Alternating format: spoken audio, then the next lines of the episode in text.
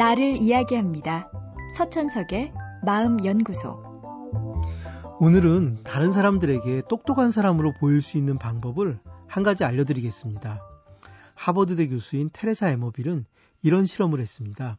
실제로 존재하지 않는 책을 두고 두 개의 서평을 작성했습니다.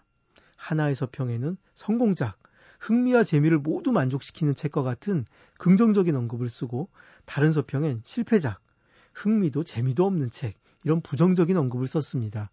이런 대조적인 부분을 제외하고는 나머지 부분은 똑같은 내용으로 채웠습니다.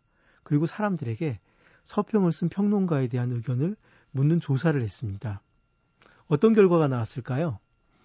사람들은 부정적 의견을 쓴 평론가가 긍정적인 의견을 쓴 평론가보다 똑똑하고 글도 잘 쓰고 능력이 좋을 거라고 답했습니다. 이런 실험 결과는 다른 연구에서도 반복적으로 나타납니다. 사람들은 무의식적으로 비판과 지능을 연결짓습니다. 비판적인 사람을 더 똑똑한 사람이라고 생각하죠. 우리들 대부분도 그것을 본능적으로 알고 활용하고 있습니다. 발표를 할 때 듣는 사람들의 수준이 높으면 자기도 모르게 좀 더 부정적이고 비판적인 언급을 많이 섞습니다. 그래야 자기도 밀리지 않고 똑똑해 보인다는 걸 아는 거지요. 인터넷 게시판을 보면 온갖 부정적인 평가들로 가득 찬 글들을 많이 만납니다. 어떤 사람의 경우는 그가 쓴 모든 글이 비판으로 가득 차 있습니다. 그분들의 비판적 태도가 물론 유능함의 증거는 아닙니다. 다 그렇진 않겠지만 대개는 자기의 지적 능력에 대한 자신감이 부족하고 남이 자기를 인정해 주길 원하는 경우가 많습니다. 에머빌의 실험은 역설적으로 우리에게 균형 잡힌 시각을 갖도록 도와줍니다.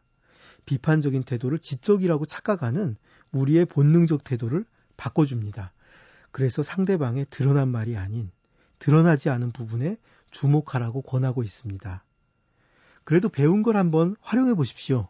혹시 데이트에 나갔을 때 상대가 자기를 지적으로 봐주길 기대한다면 같이 영화를 보거나 어떤 사회적인 문제에 대해 이야기하면서 비판적인 말을 몇 마디 섞으세요.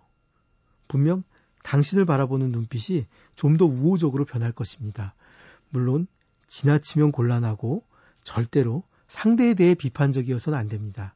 사람들은 비판적인 사람은 유능하다고 보지만 자기에 대해 비판하는 사람은 적대적으로 느끼니까요. 서천석의 마음연구소. 지금까지 정신건강의학과 전문의 서천석이었습니다.